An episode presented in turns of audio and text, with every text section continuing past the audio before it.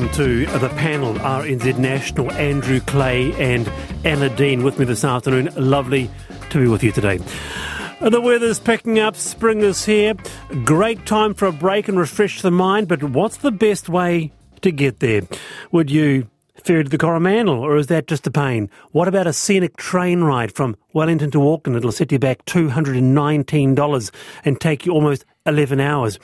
We're not able to take those essential trips away without a carbon footprint yet, but it might surprise you. Sometimes flying has less emissions than a diesel car. With us is Emeritus Professor of Energy and Climate Mitigation, uh, Dr. Ralph Sims from Massey University. Dr. Sims, kia ora, nice to have you on.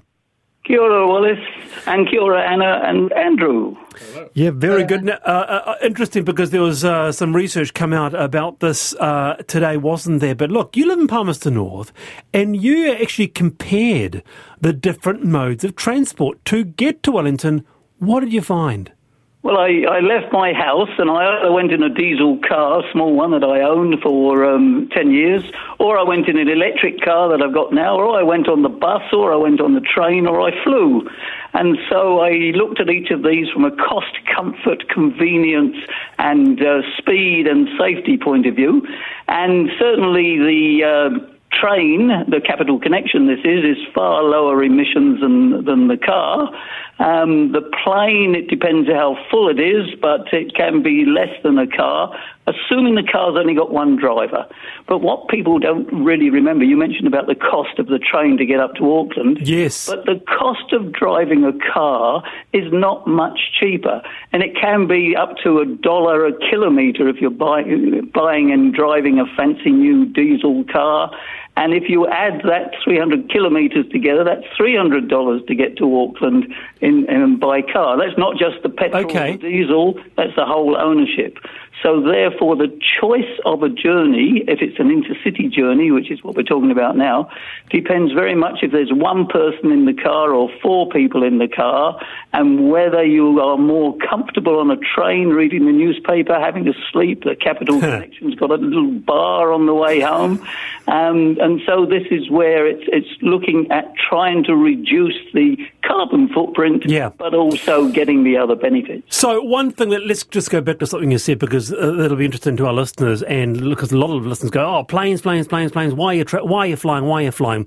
One thing that fascinated me is that a short plane journey, if nearly full, can have lower emissions per passenger than one person going by road in a diesel car. That's exactly right. This is work I was uh, leading the transport chapter for the IPCC Intergovernmental Panel on Climate Change, uh, the previous report, and um, we analysed all the different modes of travel in there, and that's uh, based on all the science and all the information, and that's exactly right. But you've got to remember you've also got to get to and from the airport. It's the total journey you've got to consider. Ah. And so if you've then got to get a taxi for 30 kilometres to get to the airport, or it's door-to-door journey to make a true comparison. So the actual plane journey from Wellington to Auckland, for example, could be less emissions than if you're driving your diesel car from Wellington to Auckland with just one person. But you've still got to add on the uh, um, getting to and from the, the airport. Anna, you do a heck of a lot of travel. You travel everywhere. Um, do you consider emissions in your travel? Oh, absolutely, absolutely. And I have a brother who refused to fly for a whole year. So it's um Really? yeah, yeah, yeah. He he just made that choice to um for the for the planet and just to cut down on his personal emissions. So it's something I'm very aware of. And I used to fly a lot to Melbourne and um, feel feel dreadful about it, to be honest. And I actually got flight shamed by friends in Europe the, the last time. That's a thing. time shaming. went- that's a thing. I, I've learned Yes. already on this show. Yes. Okay, Yes, I, carry I, on. I've, I flew to France for a 50th in the south of France for two weeks, and it was atrocious. Um, these these German friends, you know, they, they kind of said, look, you really shouldn't be doing this. If you're coming, you need to come for a decent amount of time. And So my, it, it, when you get shamed by your friends, you really do start to think about what you're what you're actually doing and how you're doing it. I actually recently took the train from Auckland to Hamilton, and it was fantastic. It was Wi-Fi. It was comfortable. Um, cost me nine dollars or something because they had a they had a special on. And what I'd love to see is a night train from Auckland to Wellington. If if that ah. existed, um, it would be a, a, fantastic trip, and I would I would definitely consider that as an alternative to we'll catching a, the plane. We'll, we'll, get it coming from you soon, Andrew. But I just want to come back to what um, uh, Anna's saying there, Ralph. We're not here to uh, f- flight shame anyone here, quote unquote. But there is something there that the research does say um, that uh, look, if you're going to do these short flights, going to Melbourne for shopping and coming back the next day or the day after, it's possibly best to do the long haul flight and stay longer. Well, it's, the, it's right. It's what you're going to get from the value of the trip. And certainly going five times a year to Melbourne just to go shopping as opposed to going once to Melbourne to go shopping and spend a holiday for a week or two is, is um, obviously an improvement. But Anna, I, uh, certainly I was um, uh, sad to hear about your incident in Nelson with the flooding, and this is climate mm-hmm. impact uh, at work. So we all need to reduce emissions. People say, oh, I've got out of my diesel car, I've got an electric car, but then as soon as they fly to Europe, there's more emissions in hmm. that long haul flight than owning a car for a, a year in, in uh, driving it around. So there is a question to be asked about do you need to fly in the future? And all credit to your brother, and um, well done him. I think most of us now, with half a conscience, understand and, and and with access to any kind of news, understand that this is getting real and, and a little bit, you know, scary as well. But people have worry about the six inches in front of their face. So isn't it what we need? To, like, if I'd much rather catch a train to Wellington, like you say, overnight. Does the cost have to come down to us to break mm. that hmm. cycle of getting out of our cars? I don't want to spend 11 hours in a train, even if it's a comfortable one. If I can do it in, in seven and a half or eight overnight, I'll be there with bells on. So, is there a responsibility of thing of governments and stuff to ease us in that direction? And the reason I say this, right, they made that rule abandoning plastic bags, and everyone went, "Ah, oh, that's a bit of a pain in the backside," but we all did it. If they mm. hadn't made that rule, not everyone would have voluntarily, do- voluntarily done it. So I think it's incumbent on the rule makers to push us in the right direction and do it by, in this case, biting the bullet and reducing the travel mm. time and the, upping the convenience and lowering the price. Lowering the price, Ralph. Yeah, no, well, exactly. I mean, that's a deterrent for many people. But like I say, it's equivalent cost to driving a car. So therefore, there is a question on that. There's three different journeys. One is the sort of suburbs commuting type journey, and public transport's being supported there by regional councils, by government. So that's encouraging. Intercity buses for intercity. Some of them haven't got toilets on. There's that sort of issue as well, and um, and so you're uncomfortable, and the yeah. cost is still high for buses too. International is mainly flying that we've talked about. But you're right, we need all the incentives we can get to reduce people's dependence on the car. If you're taking a family on holiday, then obviously it's a lot cheaper in a car for four or five people than it is to go on the train. But it's for one person travelling is where we're uh, uh, questioning the need for that travel by car. Who remembers? Vanessa's uh, reminded us the Silver Fern used to run an overnight service from Auckland to Wellington back in the 70s. Is this the case, uh, Ralph, just finally of going back to the future? And I'd like to ask our listeners this afternoon um, if an overnight service was available, would you use it? Ralph. Well, I, I used to use it, one memorable occasion I was coming back from Auckland and it stopped at Hamilton where there'd been a rugby game on between Wellington and the Waikato, and all these rugby supporters got on the train, police got on somewhere further down the track, and I got no sleep at all that night. But it, the concept of it is really good. If you go to Europe, of course, as Anna's just said in France, I lived in Paris when I was working over there for a while, I would catch a train and go for five or six hours rather than go by a car or a plane because the trains were so efficient, so yeah. on time, so regular.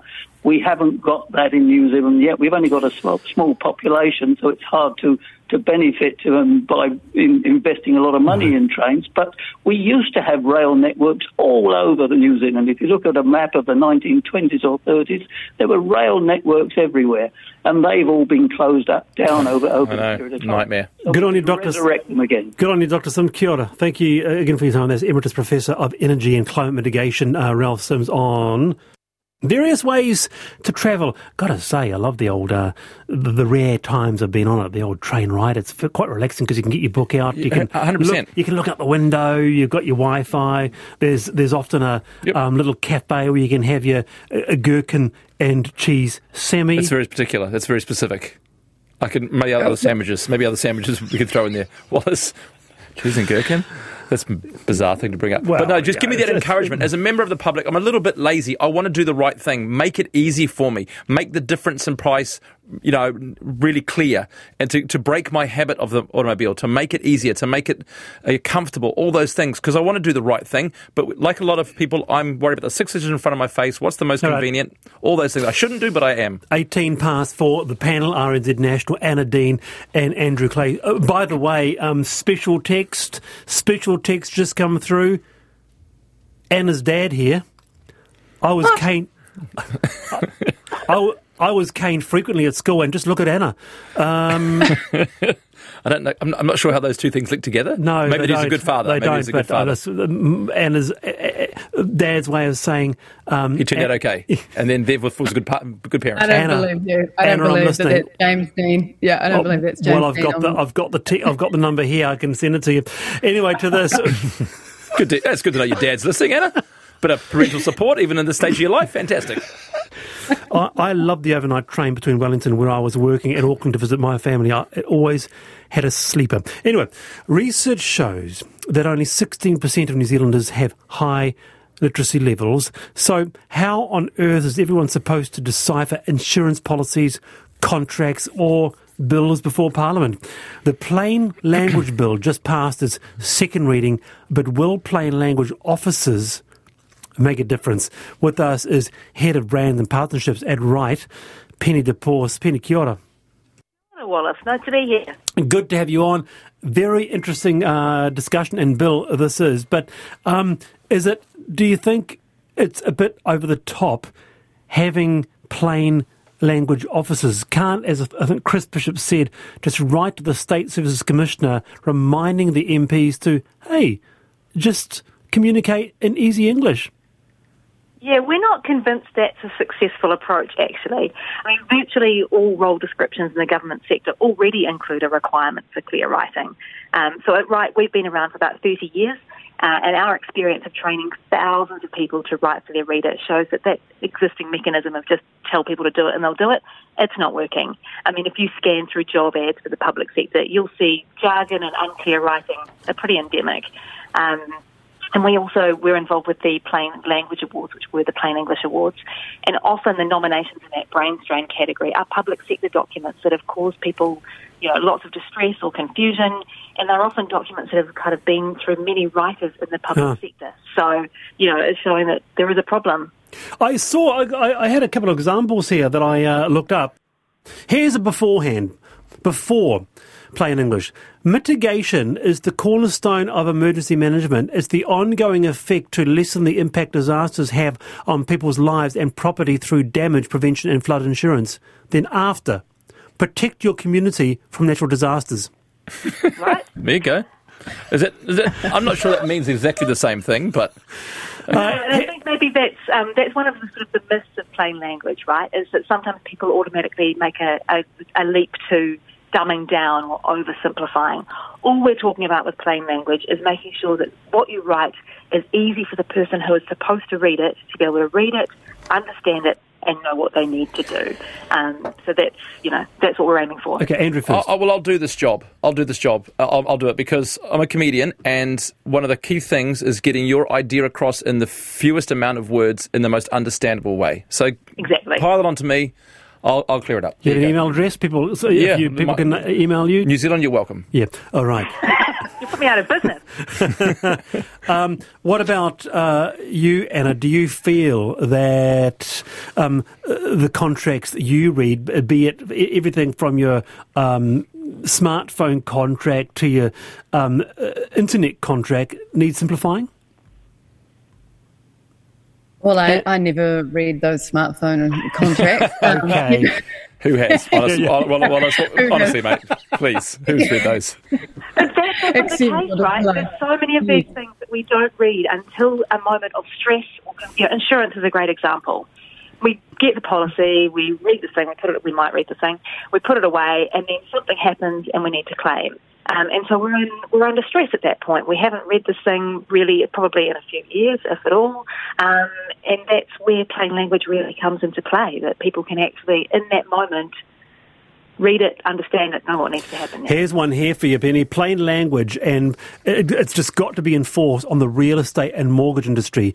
To I'd love to do that. Yeah, to purchase on the most basic needs of life is the most complex and jargon filled, hurdle jumping load of unnecessary middleman rubbish you'd ever see. That in No itself was a, from me on that. that in itself was a bit wordy, ironically. Yeah, I. But I, I have to say, I have a conspiracy theory that your lawyer, m- real estate agent types want to keep things complicated, want to want to the everyman to struggle to read them because if they don't, they may do themselves out of some work. Right, if legalese, right, law- lawyers get to read it and, and, and decipher it amongst each other and keep us out of the loop. The moment that it becomes decipherable for your for your every everyday person, uh, I think maybe Or, I don't know. Or Penny, as a famous New Zealander once said, confusion can be a marketing tool. It can, but I think you'll find actually now people are saying simplicity is a marketing tool. I mean, Right. Apple's built its entire business on that, right? Well, it's very nice to have you on the program. Thank you very much for that. That is uh, Penny DeBorst, uh, who is uh, the head of brand and partnerships at Write, uh, company which wants to make I never use big words, and I go. No, you don't. just one or two syllables. That's all you need. it works for you. Any more than it? that, cut all my audience out. That includes on stage. Just you know, a grunts often, just grunts, hand signals sometimes. Yeah. 24 past for the panel RNZ National. As I said, Father's Day. I'll be your father figure. Put your tiny hand in mine. You I'll go be- again. You go again. You're doing it again. It's a great. It is beautiful. Yeah. Carry on. Uh, I'll be the one to love you till the end of time. That is the great George Michael there, paying homage to your father this afternoon. And with us on the line is Rohan. Rohan, kia ora, welcome. Hi, Wallace. Tell us about your dad. Oh, yeah, I mean, he's a pretty cool guy. He always supports me with all my sport and all my schoolwork. He's always there for me and he, he always looks after me. Can I ask him? Can I ask you his name? Uh, his name's Tom Thompson. Oh, and it's just uh, is he is he is he is he a kind dad? Is he a, a gentle dad? Is he a, is he a person that has guided you through life, Rowan? Yeah, yeah, he's very kind and he's always helped me out with my sports and things. Takes me down to the cricket nets and helps me out there and, and always is willing to, to put me first over him. Gorgeous, Anna. Yeah, that's that's beautiful. That's beautiful. Thank you for sharing. No, it's all right. Well, he listens to. We've always got um, RNZ on at home. Every time I get home from school, it's always on. So I thought it'd be a perfect way to. Oh, Oh, you're a good lad. so he might even be listening to this right now. Yeah, I, I suspect he will be. Yeah. So what would you like to say? What would you like? What would you like to say to your dad in front of a huge national audience this afternoon? Oh, um, I just say thank you so much for everything you do. Um, I wouldn't be the same boy that I am without you, um, and I really appreciate everything you do. Rowan, Good lad. Good lad. thanks for being with us. If his pocket money doesn't go up, there's something horribly Yeah. wrong. An extra dollar, an extra dollar, I took, I just took something beautiful and made it cynical. an extra I'm dollar, sorry. dollar a week. And with us now we have uh, Maeve. Maeve, welcome. Thank you. Hello, everyone. Hello, mate. Maeve. Yeah, t- tell us about tell us about um, your Father's Day or Father's Day story. Well, I'm the daughter of Pat Higgins and Marion Hughes, and this Father's Day, I think, is going to be a special one. Uh, my dad's from Ireland, and he's kind of like a wild knight, and it's also going to be the anniversary of um, my brother's death of 20 years. So I think it's going to be pretty special, and I, I don't know. That's it. Yeah. Oh, kia ora, Maeve. And to to your dad, um, in front of our wonderful audience, what would you like to say to your father? well, I guess I'd have to say I'm really glad that your humour continues to update. And Which is not always the case. It's not always the case with dads. Yeah, or with you. Or with clearly. me. No. Keep going, Maeve. he loves to tell me how much I think that he's improved, and I love to say, well, you have. Yeah. Nice. But I want to say that you're very a wonderful man. You have a very kind heart. You're very funny, and your music is good. So I love you, and thanks for everything. I really And, uh, appreciate you being on the panel, Maeve. Kia ora. Thank you so much. Thanks. Bye.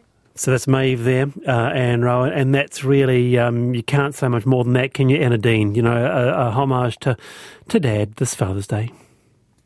Oh, so sweet, so sweet. All my dad got was an op shop mug uh, with dad tonight. Lift your game, Anna. Lift it. He's listening. Yeah. Lift it. Okay. So. yes. Well, I, I, I was gonna. Uh, my dad passed away 21 years ago, but my dad's dad, my dad's dad died before he was born, uh, and uh, so he had no experience uh, raising children. But as as my sister, uh, older sister said, I'm the youngest of five, five kids he raised, along with mum, that uh, every mistake he made was with the best intentions. And uh, he was a great, uh, yeah, great role model for us, and, and not without his flaws, but a great man. And it's been 21 years, and I still wish he was here. Oh, and I just want to say I've never really said this. I haven't talked about my dad much, but my dad, Wallace Clyde Chapman, a minister, he was just the kindest, gentlest father. Loved him to bits. He died um, 30 years ago Wow, yeah. yesterday. Uh, major heart attack at the age of 48. There you go. Didn't see it coming. Uh, and yeah, to this day I miss him. So Dads. how much, how much do I dad? They're, they're pretty important, you know. They're pretty important to in society. I know I've dealt with a lot of young men who don't have dads, and it uh, it, it, it does leave a hole. They're, they're, they're, you know, modelling behaviour and stuff like that. I mean, you don't want a bad one around, but but if they're Yeah. halfway decent, if they're halfway good, it's uh, it's it's pretty crucial in young men's and women's lives. A couple more here. Uh, I adore my father. He's been a wonderful, kind, and supportive friend and dad, a fierce feminist, and a war to my friends who also love him. I am in luck. My dad, John Parsonen, uh, when I was young, uh, veggie gardened the whole backyard. I think I read that, didn't I? Yep. And another one here. Whilst dads can be bra- great, no need for any in our LGBT2 mother family. There you go. So there you go. Yeah. Lovely to have your company with us is Anna Dean and Andrew Clay.